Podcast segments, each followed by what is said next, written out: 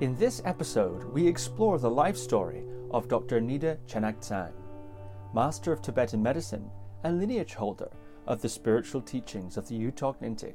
We learn about Dr. Nida's childhood as a nomad on the high grasslands of Amdo, Tibet, and the lessons he learned immersed in nature. We follow him to Lhasa, where he trained as a doctor of Tibetan medicine and engaged in private spiritual training in lineages such as the Longchen Nyingtik, Dudjom Tersar, Yuthok Nyingtik, and more. We hear Dr. Nida's critique of the Tulku system of locating and enthroning the reincarnations of spiritual masters as children, and discuss why it is that Dr. Nida offers previously secret teachings so openly to the public. This is the first in a series of interviews with Dr. Nida, and future episodes will examine topics such as dream yoga, Tibetan medicine, the sexual teachings of Karma Mudra, and more.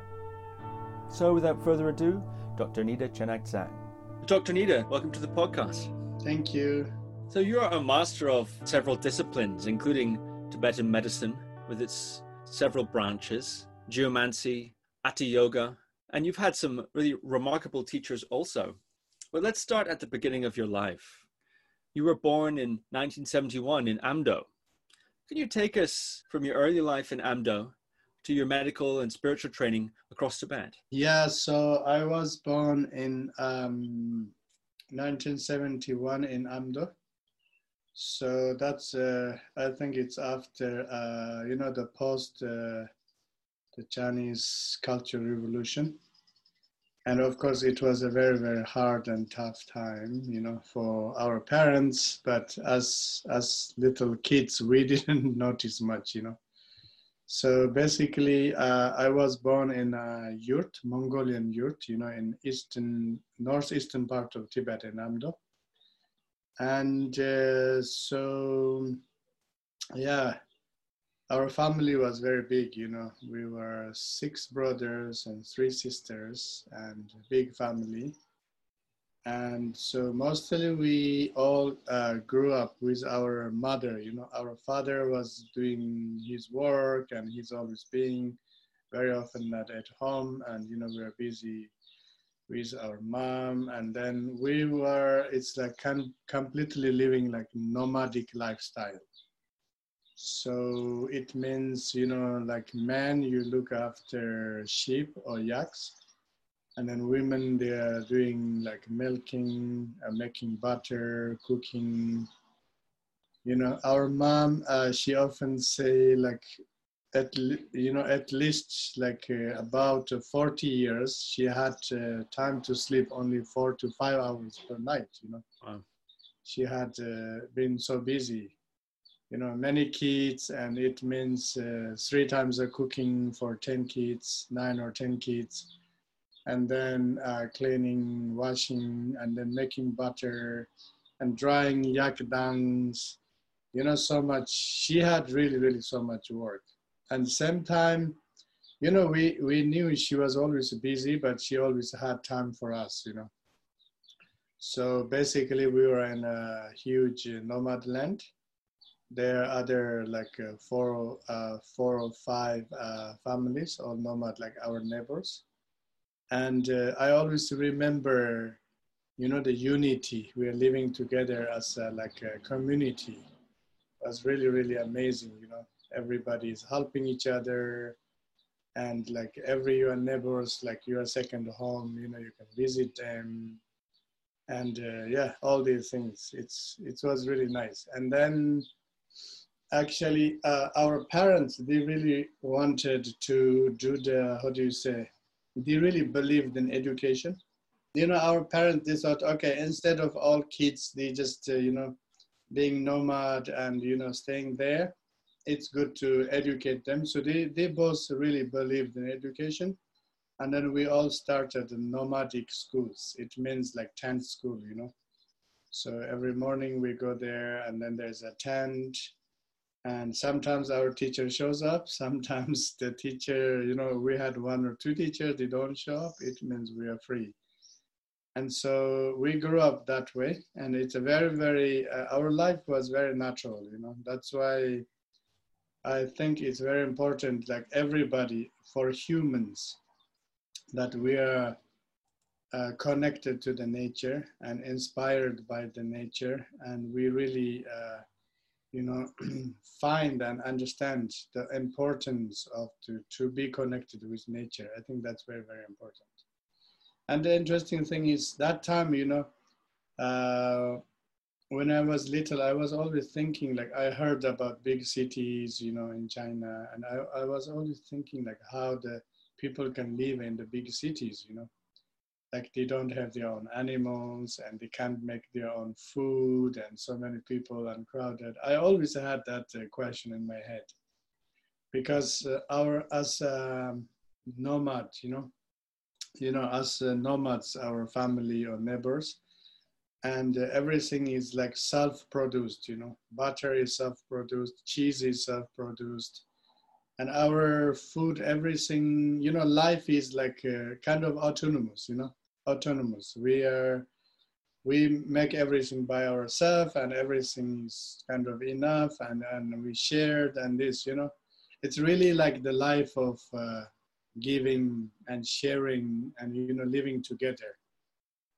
So I always had that question. Then you know, one of our brother, uh, he he went to a university, elder brother in China, and like like he loved the, the big city life. You know, he said, "Oh, the city life is so cool." You know, you can meet many people, and you know, you can buy from the things from the shop and this and that but I, I never convinced, you know, all these his uh, like fascinating stories from the city. I said, ah, okay, that's just maybe his way of thinking. I never believed in that. But then later, of course, when I grew up, I was uh, I went to the um, I went to in Repkong, the teacher training school. That was I was uh, 15, 16 then there, you know, kind of living a small city, and I understood how people are living, you know, like restaurants and shops and this and that.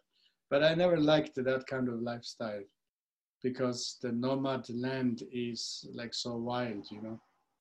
Probably you saw the movie of Mongol or the Genghis Khan's, uh, uh, you know, movies or documentaries. And I actually, my hometown is very similar like that, very wild, you know and uh, the grassland is very open, you know, and in summer is very dry, uh, very not dry, sorry, very green, and in winter is very gray and very white with snow. It's like I think, you know, it's like uh, the nature is empowering us, and especially when we are young. I think this is very important as an education, you know I don't believe the education is just you go to school and you know you learn things from the books and from teachers. Education is light itself, so that's why uh, I think for the kids, you know, we really need to contact with nature and we learn from the nature by ourselves. It's not like somebody's uh, telling us, you know. So yeah, that's why I have learned many things actually by myself, you know, uh, in the on the grassland like uh, one of very famous Buddhist philosophy about impermanent. Because in in in Amdo the summer is very short, like about two months, and then September you see already you know the the flowers are kind of gone, you know, everything's disappearing, the colorful and the green grassland is transforming into a gray land, and actually that. Uh, time like September, October is like I always had this kind of feeling of deep sadness, you know. So nobody that time nobody uh, taught me about impermanent, you know, change of life, this and that. But it's it's you know you are learning, you are feeling it by yourself, you know, with the season and with the nature. Mm. And later, when I read about impermanent, you know, in the Buddhist uh, text, of course, philosophically you know there are many explanations but in the emotionally feeling you know in the heart with the heart then i remember that memory and then i said yeah that's so true you know. And actually i you know i choose to become a doctor tibetan medicine doctor Sowa Rigpa doctor also because of nature you know.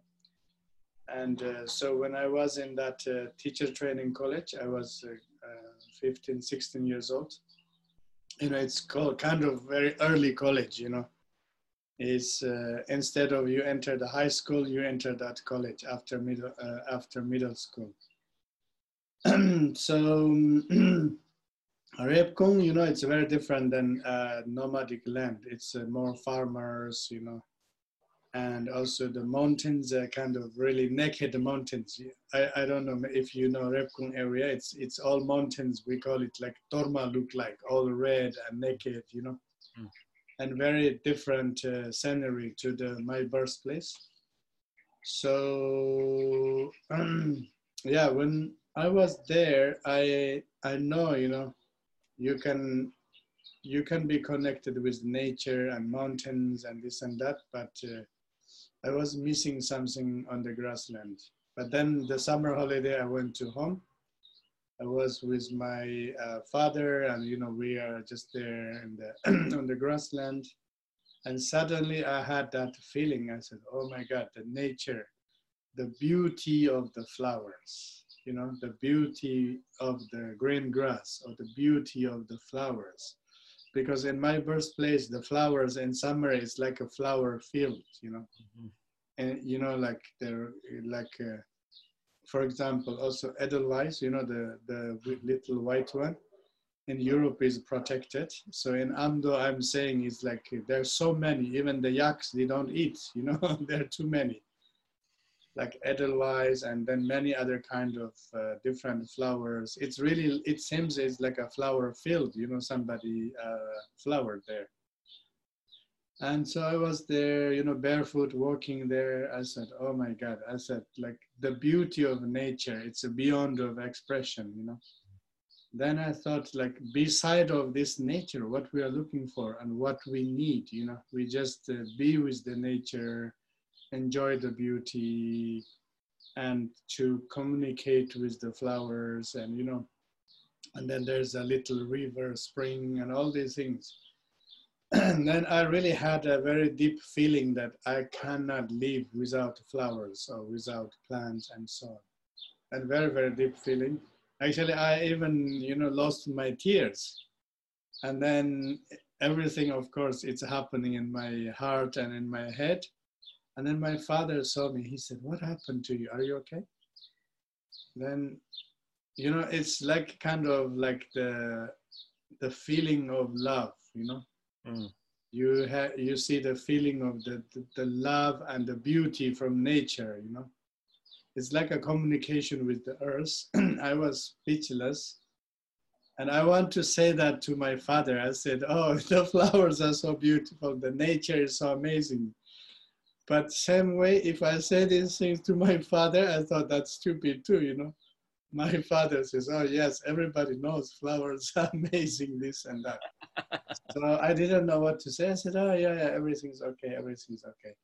So then I thought, okay, you know, this life, I want that that I'm always connected with nature and uh, you know plants and flowers and so on. But that moment, I still didn't realize you know, Tibetan medicine is connected with nature, plants, and flowers. But I really had that deep feeling. And later I finished that college. I was 17 years old. Then I became a teacher, you know. And uh, then one of my friends says, oh, you know, if you are interested to study Tibetan medicine, you know, there's a very famous Tibetan doctor, Dr. Tseta. He's teaching uh, you know, he's giving free classes in the evenings. I thought, oh, it's interesting. I want to go there. So I joined his class and it was very interesting. You know, I was 17 years old and a young teacher. I was not a student, you know, 17 already a young teacher and I kind of get bored for teaching for the kids and forcing them to, you know, to learn, to memorize. And because I had uh, very bad experiences for myself, you know, for studying because I always felt that the education is always kind of forced education, you know, it's not real understanding. You are forced to memorize and you are forced to pass the test, and that's it. You know, I really thought that is a really, really bad method for, uh, for the education. So that's why when I become a teacher and you have to do the same thing for the students, you know, I was traumatized and I really thought I don't want to traumatize my students.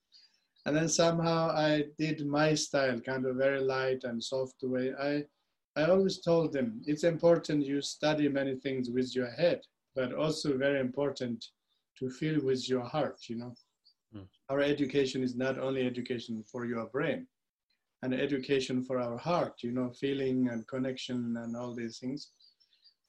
And so then somehow, of course, you know, you're in a, a government school and you have to teach in their way. So I was kind of bored, and then it was perfect for me to join that Tibetan medicine class in the evening. I was young, you know, drinking alcohol, having some fun, and writing. I was a kind of also poet, you know, I was mm-hmm. writing because my brother, my second brother, is a very famous uh, writer, poet. Everybody knows in Tibet, so he kind of inspired me, and you know, I was also writing these things. And then the Tibetan medicine, I thought, oh, it's really nice, you know, it's uh, this.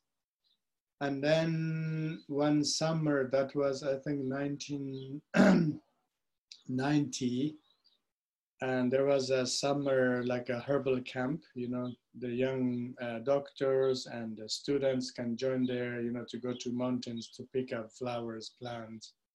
So i joined that group for two weeks.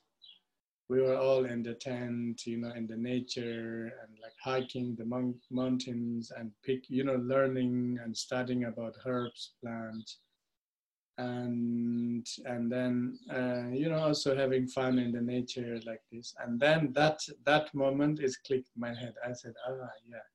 This is the exact thing what i'm looking for in my life. Mm-hmm. i said i want to be connected with nature.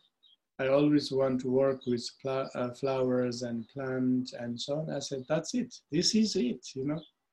So i was born in nomad land and uh, Rigpa, the medical tradition, is is is our like original, you know, our indigenous culture, and this culture is exactly about flowers, about plants, you know, about emotions, and about the balance. And this, I said, that's it. So I really made the decision there. I said I want to really learn this and then I went back, you know, from that trip, and I was very super happy. And I told my father, I said, "Oh, you know, I don't want to become a teacher." I said, "Maybe I can become a teacher, but I want to teach something else," you know. Hmm. And I said, "I'm especially interested in Tibetan medicine and this and that." He said, "Medicine, yeah, it's good, but it's a really like a, you know, long training." I said, "I don't mind," you know. So then he said, "Oh, that's very good," you know and so he kind of supported my idea. But he said oh you already have a good job. You know you have salary you have good job and you are young and you know you can get married have family you know of course as normal fathers wish. I said yeah you know i can do all these things. Also later you know i said i'm really really inspired to learn more tibetan medicine and so on. And then my father you know, talked to, to his friend. His friend was the, the director of uh, our local hospital, a very, very famous uh, local uh, master, you know, Allah Shinsa Gesang Jensen, you know, Allah Shinsa. So he's a Buddhist uh, master too, Gelugpa master, a great, great Buddhist scholar, Buddhist master, and also a very famous local doctor. And uh, so somehow this master is a you know friend to my father, our father, and also it's kind of funny. He always believed, you know, like in our family. He always says, "Oh, you know, the your father is a great man, and I, I'm sure like all his kids can do very well, and this and that."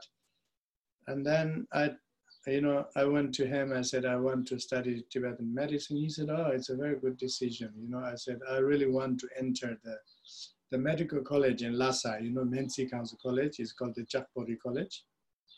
And he said, Oh, it's very good. You know, the the college uh, director, you know, the the very famous Tibetan uh, medical doctor, uh, uh, Chamba Tenle that time he was the like the, the top figure of Tibetan medicine, you know. He said I can write to him and you know maybe you can go there to receive education and so on. So somehow that's how you know I got into the Lhasa Medical College, you know, in, in mm. Lhasa in central Tibet. And that was 1991. Mm. And then I did uh, my college study from 1991 to 96. Then I stayed in Lhasa until 90, 1998, you know. So seven years in Lhasa. It was really, really amazing. And that was really, really the moment my life was completely changed, you know. In Lhasa, you know, it was my choice. I want to study Sowa Rigpa or Tibetan medicine. And it was my choice that I want to study Dharma it was my choice. You know, all these things. It's not like somebody forced. Of course, also in that medical college, you have to study. You know, you have to pass tests. But it's I was fascinated. You know, and I want to do these things by myself. You know, I feel in my heart, and I think of the flowers and the plant and it's so like you know you read the text is about herbs flowers about balance and this and that and then I discovered, I thought studying, learning is so easy. So before I was that teacher training college, I thought, oh, study and learning is so difficult and so horrible. You know, I was kind of traumatized. And and uh, when I was in Lhasa, it's like everything so easy. You know, I read the text and you know listen to the teachers. You can understand and you know also memorizing it so easy. So I was actually in our class one of the top students but I didn't study much. You know, it's it's interesting. It's not I was there, you know, reading this. I just you know read basics in this, and so easy to memorize. And later, my ex- I really thought is like uh, forcing somebody to study. It's kind of really terrible, and I really wish even the young students, you know, from the I don't know primary school or already the middle school the students they should have a right to choose you know what they really like and what they can really study. And otherwise like the middle school high school this college you know you have to study like 13 different subjects and you have to pass the exam you know each of them. It's a kind of really like a torturing process you know so then Lhasa, it's everything is completely changed. I was so happy, you know, very happy student and was studying and a good student. Then, you know, the more you learn the Sowa Rigpa Tibetan medicine, you see, you know, its connection with Tibetan Buddhism, especially Vajrayana. And then I, I was craving, I was hungry of the knowledge and really like searching and studying. So there also I started to to study uh, Buddhism. Of course, I studied a little bit before in Amdo, but in Lhasa, it's everything completely changed. Then I met uh, one of my root guru, the Ani Ngawan Jensen, a great, great uh, nun teacher. And she's very humble and she's highly qualified, you know, in the Tantra, Tantrayana on Vajrayana. He was very humble and she had one main uh, assistant Annie Nima Drucker, so my friend, and uh, she didn't have many disciples. So then I was always visiting her, asking her to give me teachings, this and that. And I know she doesn't like to, you know, give teachings to many people like this. I really did like very classical, traditional style. I, you know, on weekends to go to her, receive some teachings and, you know, bring some food to her and this and that and so I have learned many things from her. And it's, it was a kind of very funny, uh, like a spiritual connection, you know. And she's my like spiritual teacher and spiritual mother. She had that very strong present, you know, to make things very clear. And I don't know, like I was always kind of, uh, you know, scared of my teacher. And I also, of course, like, uh, you know, have strong devotion and respect and these things. And each time I go there, I said, oh, oh, you know, like maybe my dress is not correct, or maybe my hairstyle is not okay, maybe this and that. Because when she criticizes something, I kind of get a freeze, you know, like she said, "Oh, you know why you are asking so many questions?" Then I said, oh, mm. "Then I stopped asking questions." And then when she said, "Why you are not talking? What happened to you?" then, then I didn't know what to say. You know, it's kind of um, very, very, how do you say, traditional. It's a very special, I really had a very, very, very special connection. And uh, I see the importance that to have the female teachers, you know, female gurus. And uh, of course, according to Vajrayana, and you know, it's the equality of men and women and that's very clear. But unfortunately, there are not so many female teachers. And mm. for me, my personal experience to receive teachings from female masters, it's it's uh, kind of different because I really felt this kind of maternal love.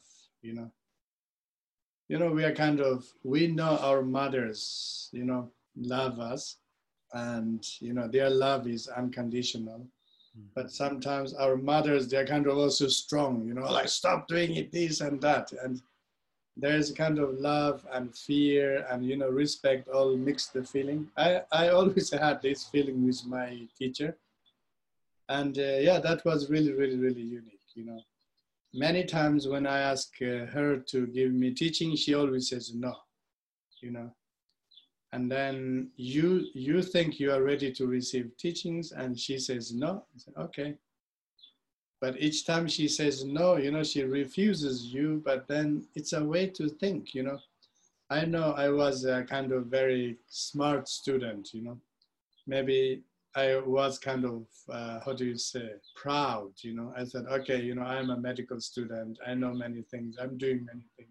Mm-hmm. like i should receive these teachings you know mm-hmm. uh, you know i give you know this kind of different these things. When she said no it's like a it's a teaching you know. You go back and reflect oh yeah i'm not ready. You know i have to work harder this and that.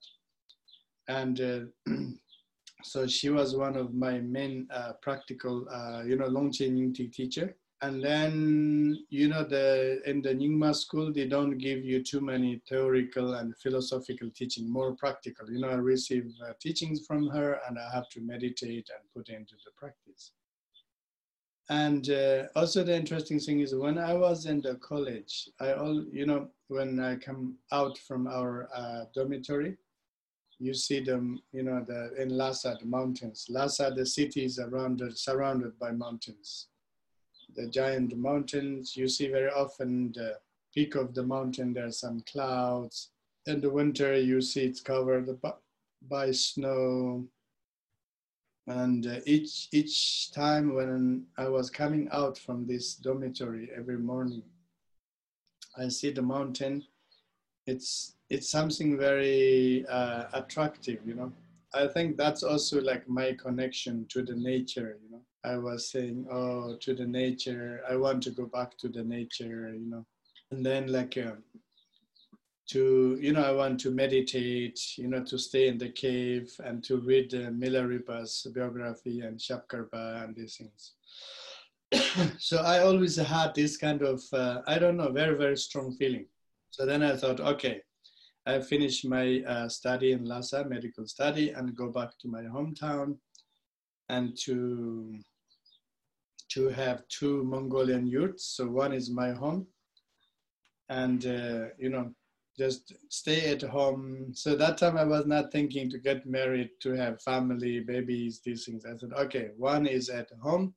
So you make your home and also your clinic. You know that patient can come to your home, and you know, you give medicine, you give treatments, and you know, maybe sometimes you give if you have students give some teachings there. So that was my fixed you know one youth is like kind of home and clinic and classroom everything. Actually uh, many of our teachers they do like that you know. That's like old style right? Old style the masters you know they don't have specific classroom. If there's few students they come they just go their room and you know they receive teachings Yes, one yurt is the one, you know, home and clinic and all these things. And one yurt I want to do retreat, you know, by myself. So maybe I thought a little bit like a remote area. You know, in nomad land, there are some hills, mountains, beautiful places. And uh, so I was thinking like kind of living in the yurt and very nomadic style, but you know, meanwhile also you can help others to being a doctor or to being a teacher. So that was my dream. And each time you see the nature and you feel that reconnection and then inspires you to, to study more, you know, I thought, okay, then you go to, uh, you know, uh, is not only become a good doctor and you should become a good, uh, you know, Vajrayana practitioner. And then you have to study. And then I want to find more teachers. And then my teacher, the, the Aningawa Jensen, the nun, he said I should study Dudjom Tersar. So I met uh, Din, uh, Rinpoche and uh, Semo Dechen uh, Rinpoche. You know, Semo Dechen is the daughter of Dudjom Rinpoche, Dudjom Jigdral Yeshe Dorje and so her and her husband. So then I received all teachings. Wow. Uh, you know, Dudjom Tersar uh, teachings from them. So, you know, normally it says, oh, you can have only one root teacher. I have many root one. I have many root teachers. So Aningawa Jensen is my Longchen Nyingtik root teacher, and uh, Junior Rinpoche and Semo Dechen, they are my uh, Dudjom root teacher.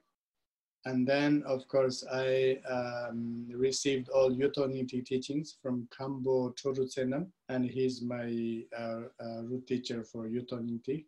And then many important tantric, you know, Vajrayana teachings from Khenpo Troru Tsenam, and then also Khenpo Tsultrim Gyaltsen. So from him, I received also Yutok Nyingtik and many other, you know, Sutra and Tantra teachings, and also uh, my uh, mantra healing teacher, you know, my main mantra healing teacher. And then uh, I had a very important uh, teacher, Geshe, uh, Aku Gendun Sherab. So he's from Amdo and he's a very, very talented and he's very smart. One of the best, uh, like, uh, uh, Geshe scholar, you know, for especially debating and uh, so every weekend, oh, I'm traveling to see my nun teacher or my monk teacher, you know, Akugindishir of the Geshe. Or sometimes in weekend, I go to Sera Monastery and to stay there. You know, and two, you know, Saturday and Sunday. So both days I can study from him. And so that was my Lhasa, Lhasa, how do you say, Lhasa time. I, actually, it was really amazing. So in my life, I feel I'm really lucky because, you know, I had a wonderful family, wonderful parents, and wonderful sisters and brothers. Everybody's really amazing, you know, they're all talented in different ways. And uh, still today, actually, my family, it's known as uh, one of the best uh, educated, well-educated family, you know, through the effort of uh, our great parents so I feel I'm really lucky. I was born there in, you know, in the nomadic area into this family. And also I feel very lucky that uh, I met, uh, how do you say, many, many great, great uh, teachers, you know. And uh, of course, then, you know, like Professor Wang Dui, and, uh, you know, one of our main uh, medical teacher and, you know, Dr. Jamyang Lundru and from him I'm learned I have learned so many uh, how do you say uh, external therapies you know Tibetan massage moxibustion and venesection all these very unique uh, external therapies. So that's why you know sometimes so I know some people they are saying oh you are doing so many things. You are teaching so many things. Like why you are doing so many things I said uh, you know I have learned so many things and uh, of course, uh, how do you say? It took time and effort. It's not just easy to receive those teachings. I did my best, and I learned so many things. And I, you know, I know when I learned these things from my teachers, and my teachers always saying this is our culture, our tradition. It's important, you know, to continue these teachings. And I know, and uh, my teachers, one of their main wish is, you know, keep the tradition alive and also to, to transmit or to teach more people and so on. Like when we are doing, doing, when we are learning the mantra healing, our teacher said, oh, you know, some mantras we don't teach so much, so much publicly, but now it's important, you know, so many people, they have health issues, this and that. And if we can it's it's important to help people you know through uh, like mantra you know through giving teachings or mantra healings and these things. You know our college was a communist college and we are not allowed to study like mantra healing or spiritual things this and that. And then our teachers are great teachers. They had all those knowledges you know. So something they can teach in the college and something they cannot teach in the college. And then where they teach is they teach at home. And I received all these teachings, you know. So that's why I think um, the, of course, if our great masters, they are allowed to teach these uh, spiritual teachings in the medical college, of course, they gave all those teachings, but they are not allowed to give these teachings. So that's why we had to go to their home, and you know other places to receive these teachings and so on. So that's why i have collected lots of teachings you know lots of teachings. And that's why i really uh, wish that i can help more people you know through uh, those teachings. And uh, the most important is uh, how do you say we keep our great tradition alive you know and it's good good for the tradition that we keep it alive and also good for people that you know because these teachings are very very these teachings or knowledge or technology whatever you call they are so useful for the public you know. So yeah that's why now i try hard to to give more teachings and you know to make it more uh, how do you say accessible and I really doing these things. I try to do hard these things in a good intention, you know.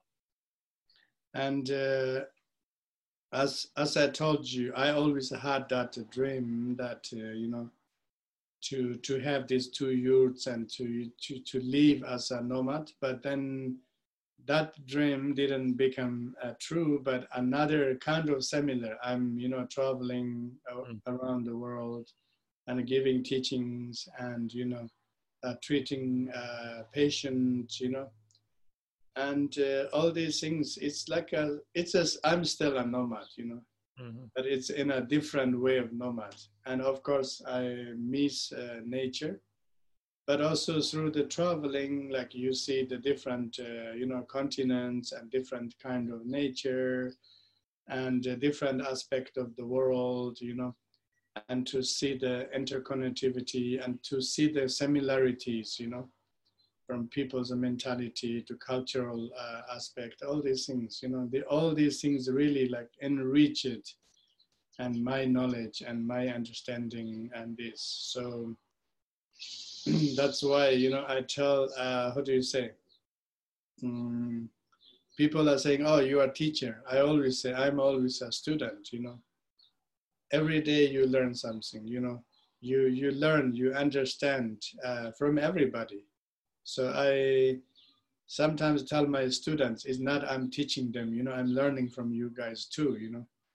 It's like uh, learning and understanding and connecting is it, it's really really wonderful. But i still wish to go to you know to himalayas to stay in a cave for i don't know maybe for a while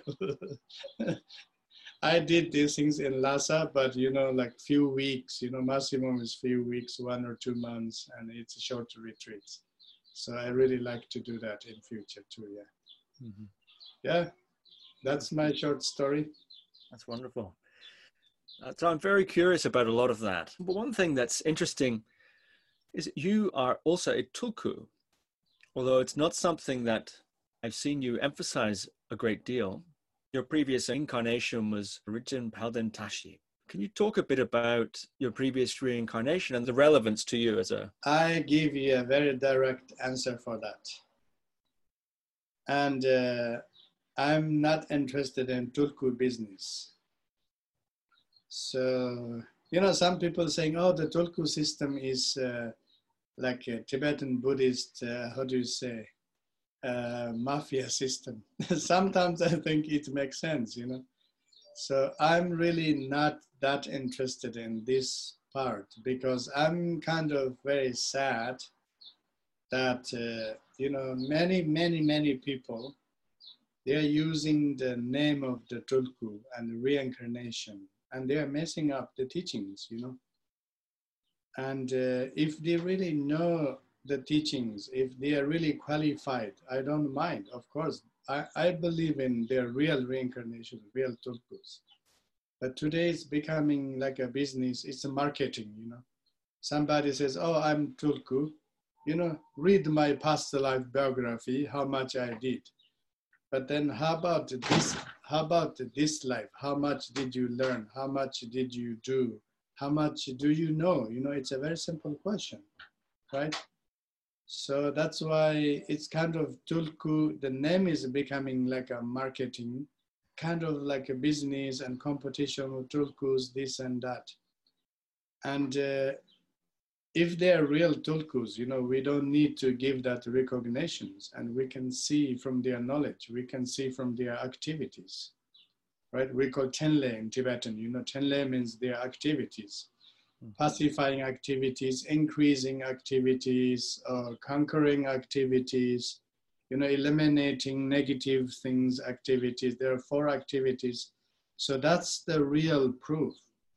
And I always say, if somebody is a tulku, your knowledge is the your real proof, and your activities are real proof. Beside this, you know, just telling so many the lineage of this past lives, this and that, I respect them, I know them, but I'm really, really not interested. That's why for me, when I when they give me this uh, name and title, I always said I don't want to use it. But I respect, you know, there are group of yogis, they believe in me and they, you know, they really respect me as their, I don't know, masters, uh, reincarnation, whatever this you know i respect their idea. I respect them. They respect me. I respect them. But i just always tell them you know it's not important to you know i they are saying i'm this reincarnation or i'm you know saying oh i'm the reincarnation this and that. Because at the end what is really matter is what we do right? Mm. and uh, how we keep our tradition alive and how we can help people you know how we can help the tradition how we can help people. I think that's that's the that's the key point. So historically there like for example Ju Mipham Namgyal Gyatso and Kongtrul Rinpoche there's some mm, the most qualified masters and they said I will not have reincarnation. You know they state those things so clearly but somehow somebody found the reincarnations because for some different reasons, right? And uh, like great, uh, you know, the recent master Khenpo Jigme Phuntsho and Chatral Rinpoche, those are the most highly qualified great masters. And they said, they, you know, they told their disciples, don't find, don't search it. my their reincarnations because they know today the Tulku system is messed up. You know, so that's why sorry. Maybe you are you are expecting a nice story about that and uh, i'm not really interested in this part. And i really if we really give too much importance in this tulku system probably um, vajrayana will be messed up you know. So that's why i really wish that uh, people more people will understand and more people can really appreciate that uh, that master's knowledge, that master's uh, qualification, and that master's uh, real good, you know, the, the altruistic activities.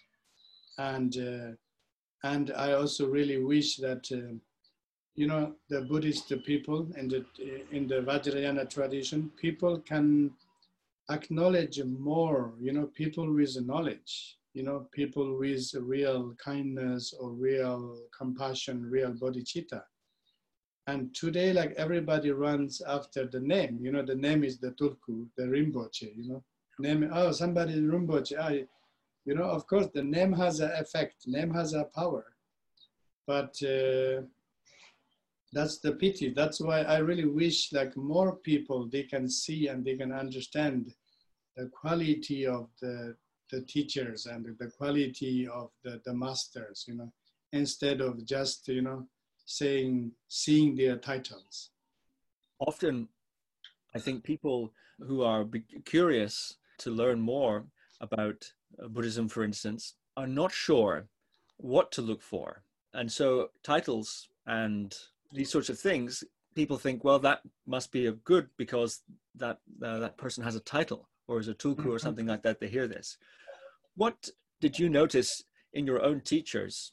How did you recognize in your own teachers?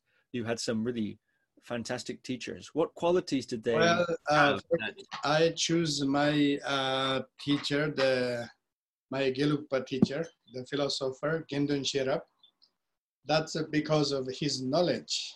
Okay, so um, because of his knowledge, and he's giving some teachings to the monks and lay people. Actually, he's not giving teachings to the lay people. You know, that time I had a very short haircut, and he thought I was a monk. He said, "Oh, I thought you're a monk. That's why I promised to give you teachings." He said, "Oh, no, you are not monk. You are ngapa. You are yogi."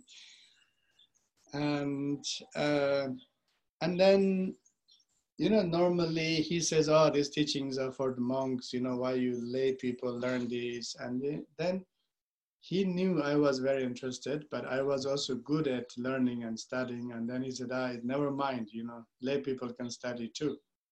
So I choose, um, I choose uh, that my teacher because of, uh, uh, you know, his knowledge.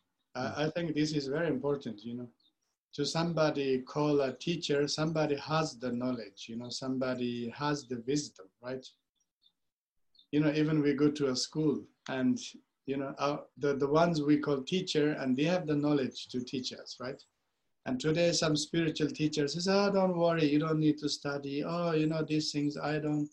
And some spiritual masters, they try to be kind of uh, tricky, you know, is oh don't worry. You know i say a nice word. Oh you know this nice word is this and this. It's my word and this. You know we should not make like a buddhist teaching or philosophy something too superficial like that you know. Oh yes just love and compassion. Don't worry others. Just love and compassion. And some people they are intellectual. You have to teach in an intellectual way too right and so that's why I think to see the teachers, you know, today there are many teachers, but uh, probably they wrote they wrote books, or maybe you can see their teachings in YouTube or Facebook, whatever. You know, before you really say it's my teacher, and you read their books and you listen to them, it's to you can check, right? Like a Buddha said. Buddha said, you know, please the scholars and monks, please check my teachings and if something useful for you you take it you know. And buddha said don't take it you know because you respect me.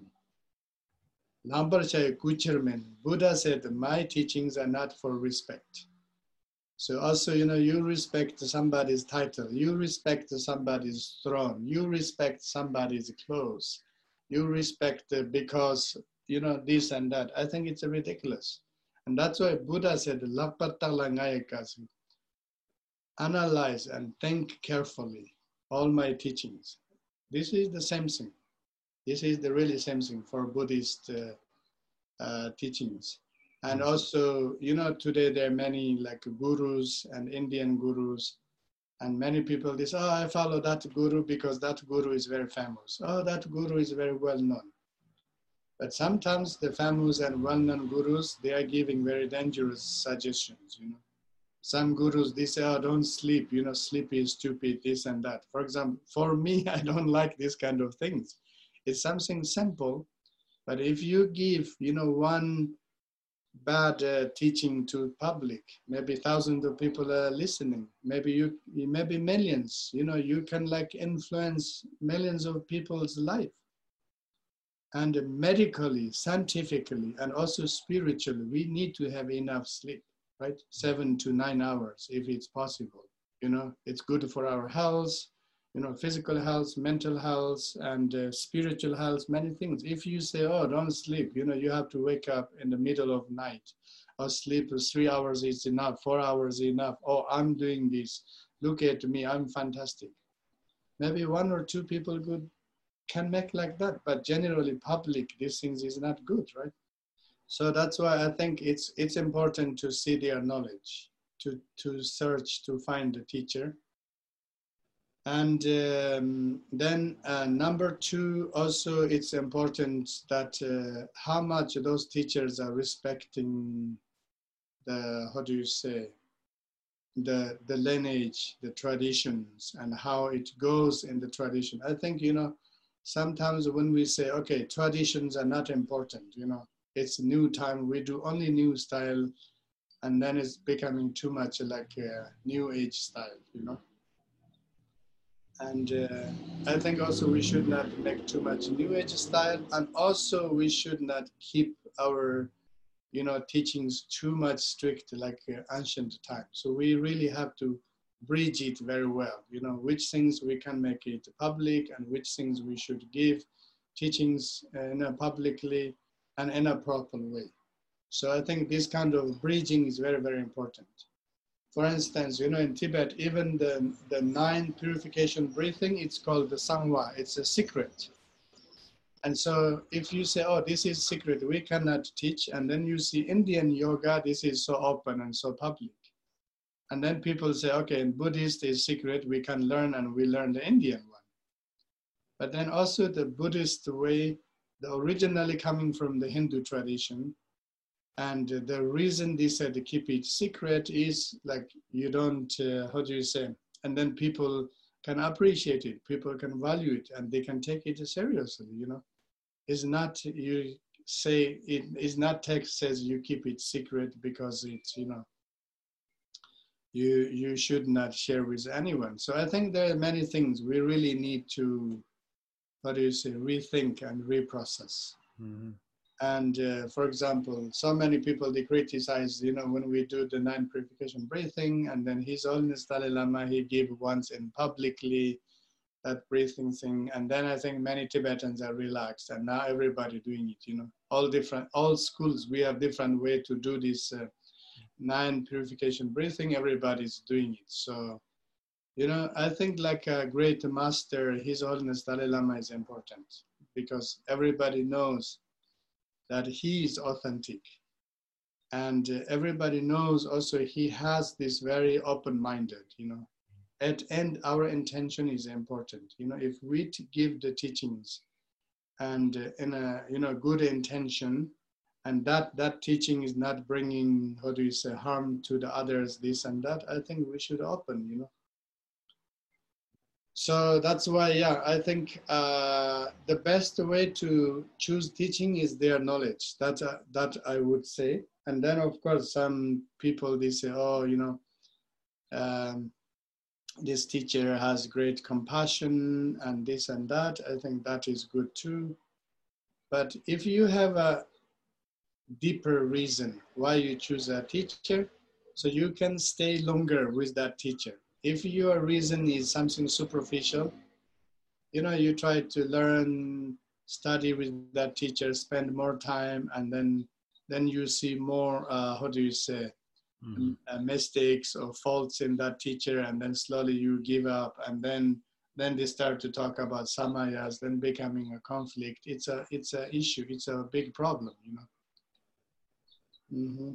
That's very fascinating. You're a lineage holder of the Yutok composed by Yutok Yontan Gompo the Younger, which combines the traditional Tibetan medicine and Vajrayana practices. And in one of your interviews on Dr. Ben Joffe's blog, The Perfume Skull, you talk about the Yutok Nyingtik in this way. Uh, this is a quote from his translation. Although these non sectarian, great sutric and tantric teachings at least laid down some positive mental imprints in me, all of them were extremely difficult to penetrate deeply and understand. After I finished the Yutok Nyingtik preliminary practices and the Yutok Nyingtik Guru Yoga accumulation retreats, I had some experiences that made things a little clearer and easier to understand. As such, the practice of the Dharma lineage of the Yutok Nyingtik contains essential points of great blessing power, and I've come to recognize it as something karmically allotted to me and hold it as my most basic practice. I'm wondering if you could talk a little bit about what it was about the Yutok Nyingtik that so uh, clicked with you, or so agreed? Well, yeah, I tell you the so story. I have received the Yutok Nyingtik uh, full empowerment from a great uh, Khenpo in Lhasa. And he was one of the greatest, uh, you know, Tibetan, uh, how do you say, Buddhist master, as well as the doctor, a medical doctor. And then full empowerment and teaching from Khenpo Tsenam. So Khenpo Tsenam, originally he's, uh, um, how do you say, Kagyupa, but mainly he's practicing Kagyu Nyingma, Kanying together. And then Khenpo uh, Jamsen was uh, originally he's called his Sakyapa, but he holds uh, Sakya lineage, Nyingma and Kagyu. You know, both of them they are Rime, non-sectarian, so great, great masters. And of course, everybody knows Yuto. And then we heard a little bit about Yutok Nyingtik, but mainly we are focused. You know, Yuto, he wrote two books. One is the medical text, one is spiritual text. And so we were learning only his medical text, you know, medical text is called the four medical tantras. So I like to clarify that word of tantra. Many people are confused. Why a medical text is called the tantra? Actually, tantra, tan means body, tra means uh, save or protect, you know. So how to protect, how to understand human body, you know, how to protect it or how to save it from disease and sicknesses. So that's called the tantra. That's original word. Tan means body. Do you understand? Hmm. So that's why Yuto used this tantra as a body protection or body treatment or body study, you know. So that's why it's called the Jushi, four tantras. It's divided in four parts. So root tantra is the uh, root tantra is the how do you say uh, the foundation, and then the second tantra is called ex explanatory tantra. So that's the theoretical part, and then uh, third tantra is a pathological, that's a huge one. And then the fourth tantra is called action tantra. So that's a very practical things, you know, like pulse mm. reading, urine analysis for diagnosis, and then use of herbs, and then use of uh, external therapies, and use of purging, and uh, you know, and uh, all these things in a very practical way. So that's called the Four Tantra, Jushi. So that's his uh, main book.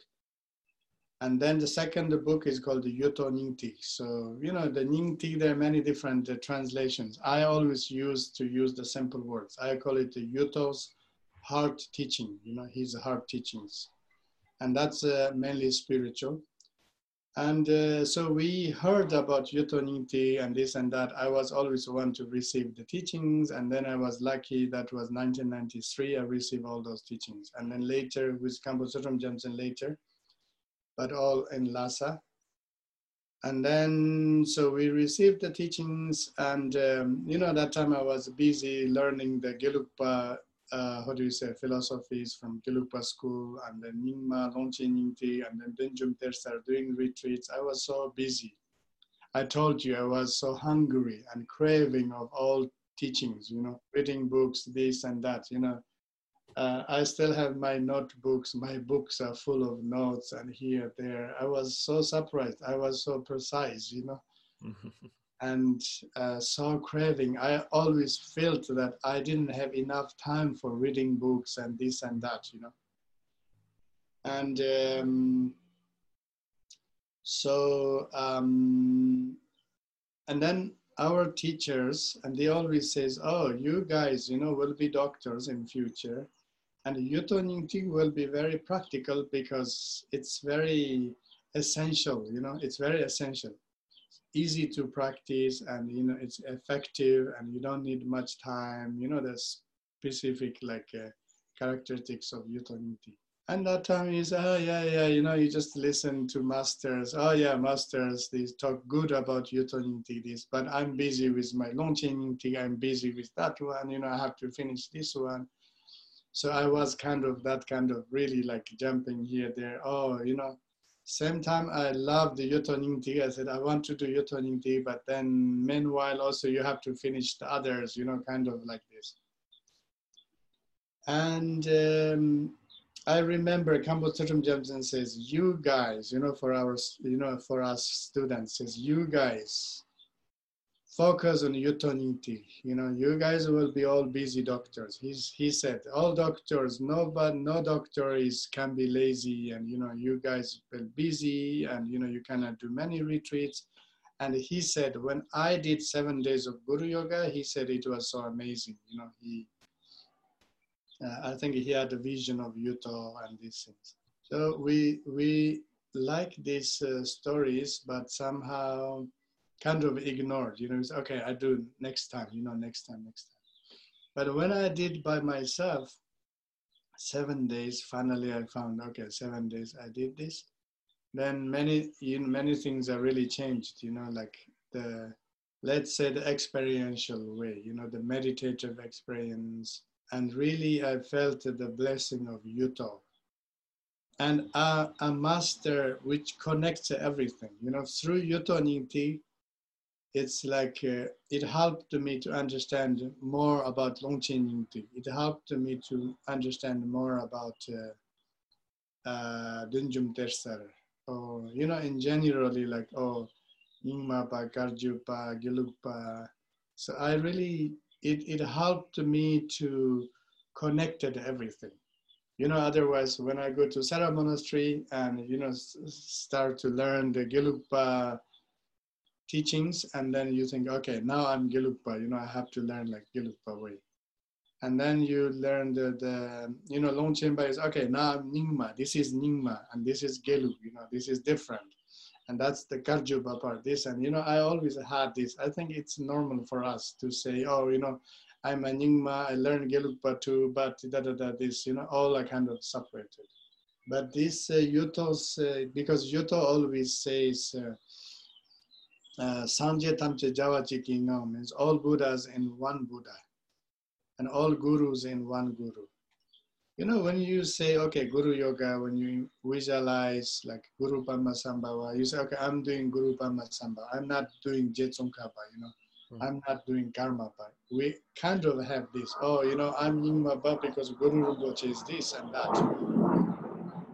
And, uh, you know, I'm sure the Gelugpas, they say, oh, you know, Lama Chopa, we do Tsongkhapa and Je Tsongkhapa is the most authentic guru. You know? I think when we do Guru Yoga, we always have this, our own way of thinking, you know, somebody is perfect and which is different than others.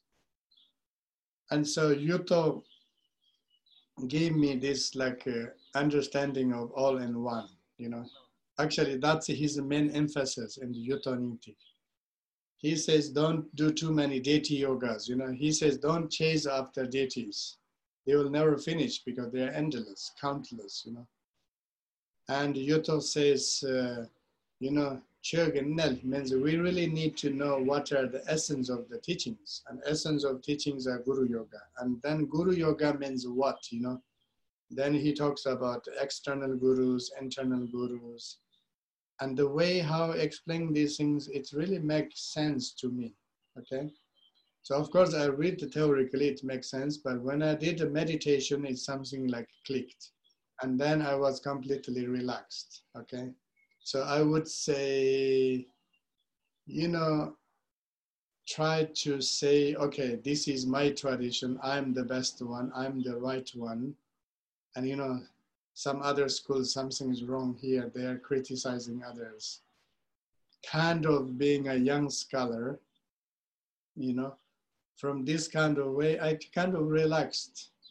And then there is a famous um, teaching from Jetsongka, but also other teachers, they said, you know, to see the all teachings as one, you know, there is no like difference. They are all teaching in the different angles, you know, different uh, aspect. That end is the one. So that's why I really give, I, I experienced that, you know. So that was very powerful, and especially to becoming more like, it, I really become kind of flexible, you know. I was very rigid, you know, to saying, oh, you know, this my tradition is this and that, my guru is this. It's kind of I become really, really relaxed and you know all connected interconnectivity, interconnected. So you read uh, all the theory of Je Tsongkhapa, Madhyamika. It's really amazing, you know. Mm-hmm. Before I said, oh yeah, he's only talking this and that. You know, I had some critical ideas about him because I was stupid, I was ignorant, you know. And now if you read it, his and you see it's so amazing way for intellectual people how he explained the Longchenpa, great Longchenpa experiential way, how he expressed is so amazing, right? And uh, Marpa and Milarepa's teachings and songs and Mahamudra and Dzogpa Chenpo and you know all these great teachings they're it's like you know that we think we are smart that to try to understand how they are different you know right. to saying why they are different why one is better than others we think that make us special but i think it really it makes special when we see how they are all connected how they are all in one you know? I think that really make us uh, how do you say special and also make us uh, how do you say relaxed you know?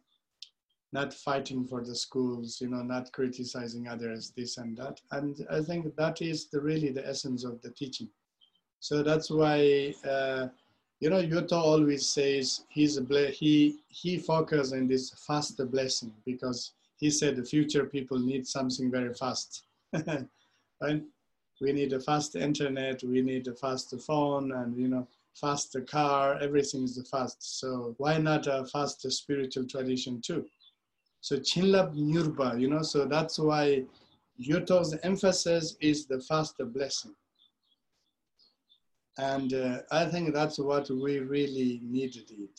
Okay, what we really needed it. And that, yeah, that was my experience with uh, Yuto's Guru Yoga, and uh, somehow this tradition, I don't know, another good effect is Yuto, the tradition helped me how to relax and how to be like, uh, how do you say, flexible, you know, how to like not stick on one thing.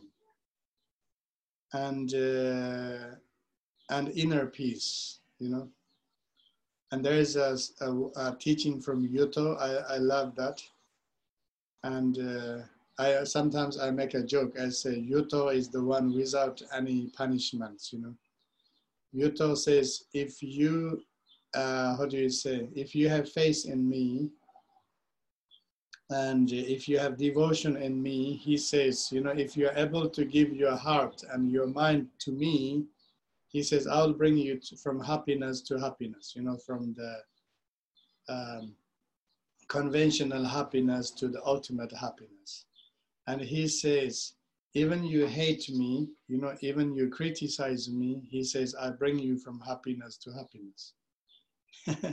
so, you know, it doesn't, Yuto has this great uh, wisdom and compassion that to see even somebody is unhappy with him, even somebody is doubting in him, even somebody is criticizing to him, even somebody is, I don't know, doing bad things to him, breaking his statues, burning his teachings. You know, he says, even you are doing these negative things to me, I bring you from happiness, happiness. Because that's called unconditional love and uh, compassion. He sees that why some people has that limitations and difficulties and why they are doing these things right? Because he sees people's stupidity he sees people's limit he sees people's ignorance. And that's why he never says oh if you do this you know you get pun- you get punished right? He says yeah you you can you can have faith in me or you can insult me you know you can you can love me or you can hate me both are okay I help you both. Do you understand? I like that his expression too, you know. Otherwise, also when you learn and Vajrayana, oh, there's a Samaya, you Samaya with your guru, Samaya this and that, you know. If you have troubles, you know, the Vajra hell and this and that, people get scared, you know, very often they ask me, oh, you know, I have samaya and this and uh, what is about samaya, this and that, you know, da, da, da. I said, oh, don't worry, samaya, just keep doing, you know, what you can do, how much. Just I always tell people, be honest. Don't worry about samaya, and do what you can do. You know, in a in a good way, on a positive way.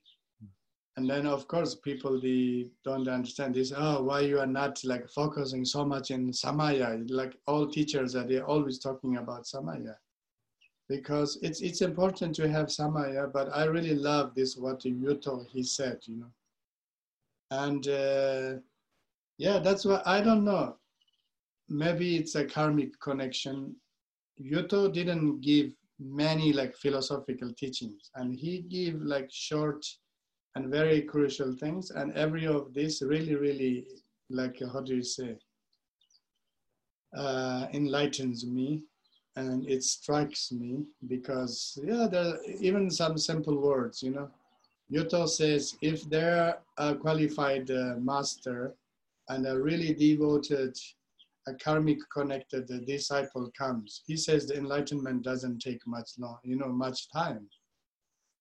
And uh, for example, he says if somebody has no karma, even you push them so hard, you know, they will never receive your teaching. They will never make a connection to you. It's true.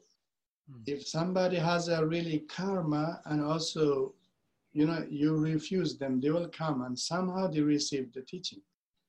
So that's why, you know, when I give teachings and, you know, some people says, how come you don't make a stricter rules, you know, which students can come, which students cannot come, and what uh, prerequisites, prerequisites, how do you call it, say it? Prerequisites. Prerequisites, you know, for the teachings, you know I know many teachers they do these things and and people are telling me why you don't make these things because I believe in what Yuto said. If somebody has karma will come. If somebody has no karma will not come. And even the same thing for my book, you know, Karma Mudra book. And some people are saying, how come you make it public? It's a secret teaching. Okay. Many people they ask me. The answer is just I just believe. And that's what Yuto said, it makes sense to me. There's so many amazing books uh, published, you know, about Dzogpa Chenpo, hmm. about Ati Yoga, about the Mahamudra. And you know, you even give them free to somebody. Somebody have no karma. They don't read. They never read in their life. Or even you give for free, saying, "This is a secret," and they, they, they put in the, they throw it away they are not interested you know they are not in it it means there is no karmic connection right and if they have a karma somehow they will meet the teacher they will meet that teaching and somehow it will happen so that's why and Yuto has this fast and blessing teaching and he give these amazing teachings and for me I don't say I'm a lineage holder or I'm a master, I'm a guru from Yuto tradition. I call myself, I'm a messenger, you know. The same thing for his medical teaching. I'm a messenger. I try to teach uh, his, uh, you know, Yuto's teaching more and more. I really wish that more people can receive these teachings and can understand, can learn, and they can help more people. That's only my goal. And that's what Yuto he wanted, right? Same thing also Yutok Nyingtik. It's a great, great teachings. And when I give the teachings like this, you know, I now I'm giving some Yuto teachings in the Facebook. Uh, one very important thing is, you know, um, some people are saying, "Oh, I'm giving many teachings, you know, to make myself famous, to make more money." That's not true when there is an organization, they have to organize, they have to charge something. You know, you know the samsara how works today. There have to be a, like a financial balance too. But I always wish to teach it free, and that's why now I have a good chance. You know, I'm doing that in the Yutok Nyingtik. Uh, we made a group, a Yutok Nyingtik teaching group. So I'm giving many, you know, Ngondro Guru Yoga teachings there. You know, mm. so I'm really happy that everybody can reach it, right? But I know some people, they don't like it. They say, oh, you give teachings, it's a secret teaching, blah, blah, blah, and they criticize. As the Buddha said, we cannot make everyone happy, you know. Even Buddha cannot do that, how we can do it.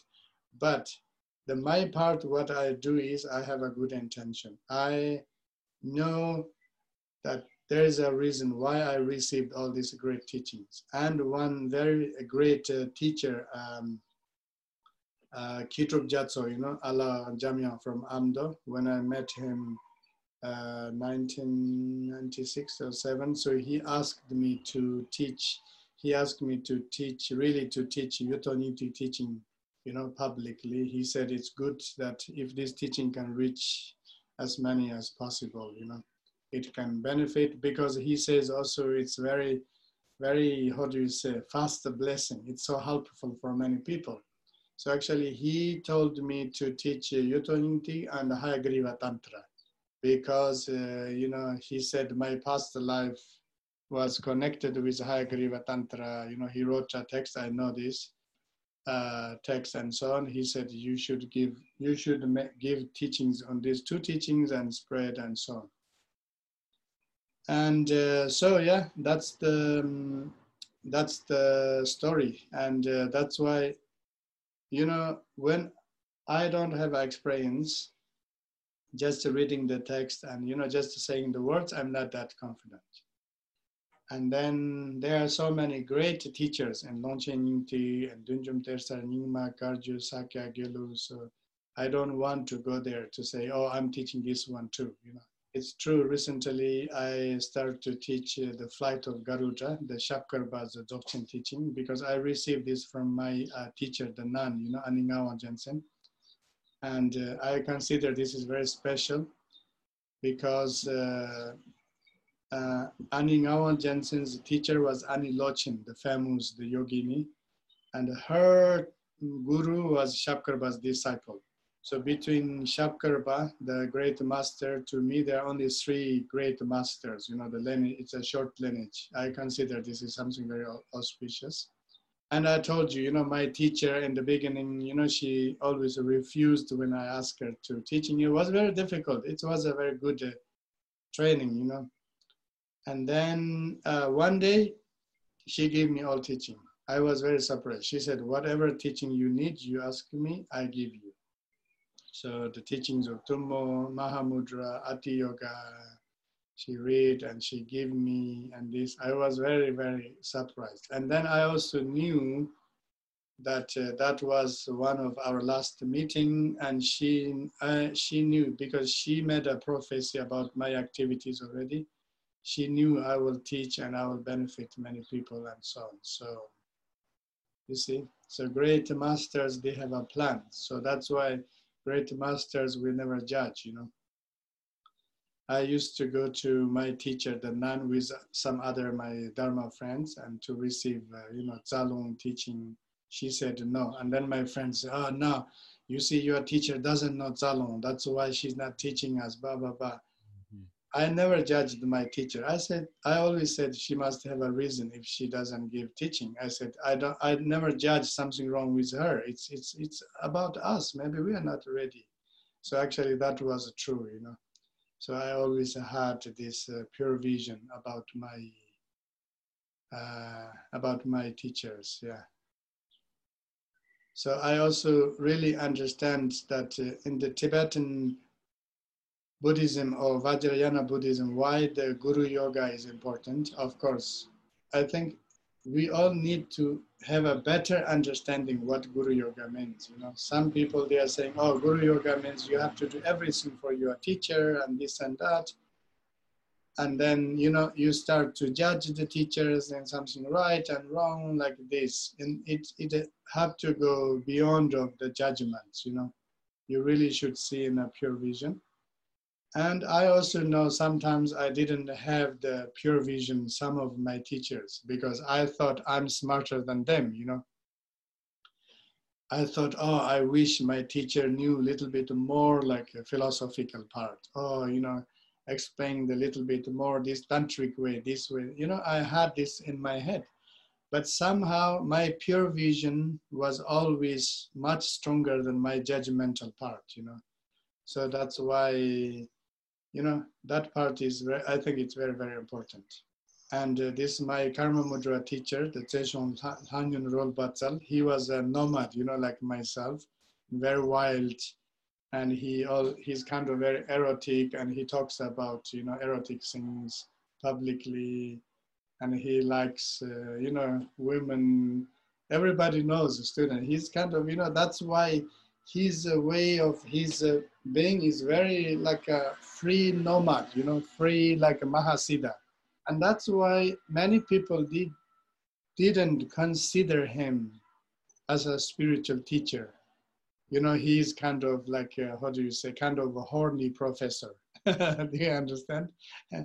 kind of, you know, uh, and this, yeah, when, so he was, uh, I was very close to him and he was, uh, I was kind of he's a close student. And uh, he tells me what he think about the girls you know about these is not he's uh, what do you say abusing students like this you know. Normally he talks uh, about other ladies you know. Sometimes he tells me oh what do you think about that lady? Oh look at her breast and this he liked to say these things. Actually that was his nature you know i wrote about him in karma mudra book and uh, he dressed like a nomad in the very, very, very like a nomad style, very simple, very poor style, you know. And he had so much knowledge. It's really amazing. He had so much knowledge, you know, a great scholar. But because people judge how he dress, how he talk about these things, and people are saying also, oh, you know, Akulamo loves money, you know, he was working as a professor and of course, he's working a professor, he gets salary, and I know he had a family, he need to help them. But at end, even people are saying, oh, you know, he loved money, this. He spent all his money and he built his, uh, how do you say, library, you know? He built a library. And this library is for the public, it's not for him. He was saving money he was saving money to buy all books, right? It's not all books are free, you know. He really has all these uh, special his uh, collections, and he also want to make some nice temple, and you know, uh, unfortunately, yeah, he didn't realize that his project, and then he passed away. But uh, you see, because of his dress, because of his kind of behavior, people like misjudge him, you know, and that's why it's really pity nobody considered him as a spiritual guru. I'm sure there are some his close students they feel that way, but publicly nobody says he's a guru, you know. So yeah, when he passed away, he came to my dream and he gave me the funnel, his uh, Ati Yoga Dzogchen, you know, Semtil, the Rigpa introduction. It was really amazing, you know. So it was really amazing. That's why I'm really happy that I never lost, you know, my pure vision toward to my great teachers. And uh, yeah, this is something I can say is like my quality, you know. Mm-hmm. so yeah, this is, you know, so many people are saying, oh, you teach so many things. Yeah, I teach so many things because I have learned many things. It's not I make up, you know, I've learned you know i have learned and i followed my teachers and i i did my best to you know to spend when i was young to time and learning and understanding and this and that as i said you know once you want to learn when you are interested and everything learning is so easy so fast you know i don't know some people do think i have a special memory i'm smart i never thought i'm smart or i'm a special memory but I know everybody, once you are really interested, when you put your heart there, your brain is very easy to take it and, you know, to get it. Uh-huh. I know what does it mean as smart people. You know, some people are really, really smart. I'm not that smart, but I know many things because I have pure vision into my gurus and I have pure uh, trust and believe all the Dharma text, what I've learned. Uh, you know, all these things. And uh, yeah, I try to understand with my brain and I feel with my heart. So, and then I also see the importance of to, you know, to keep those traditions alive. Like geomancy, Sache, you know, you mentioned it. So there are not so many Sache teachers, you know. you can find the Chinese feng shui teaching everywhere, Indian Vastu everywhere. There are very few te- teachers about Sache and a few monks, and uh, they are teaching in their monasteries, this and that. And uh, so when I learned, I learned actually from Labrang Monastery, my Sache. So I traveled there, you know, I stayed there, I've learned, and you know, everything. That's why today I teach. You know, it's not I just read a book and say, oh, I can teach this. so yeah, actually, I was. Uh, you can call me a traveler. Uh, I call myself Drogpa, a nomad. So my nomad journey, I was happy. You know, many many of this my journey I spent for, you know, when I was uh, young, I spent my journey for learning and practicing and uh, then since uh, yeah last uh, 10 years traveling also giving and sharing this with others. So that's my story. Wonderful. Dr Nida thank you very much. Yeah okay. Maybe we do another you are if you have other questions we do another time yeah another interview. yeah i have a lot of questions about dream yoga about karma mudra and about uh, many other things actually. So you know, yeah i would love to maybe these things i think we do one by one. If you put too many things it's too many. Now maybe yes. it's more like my story. Yeah. We can make one just the dream one karma mudra. Is better you know. Great. That's great. Thank you for listening to another guru viking podcast. For more interviews like these as well as articles videos and guided meditations visit www.guruviking.com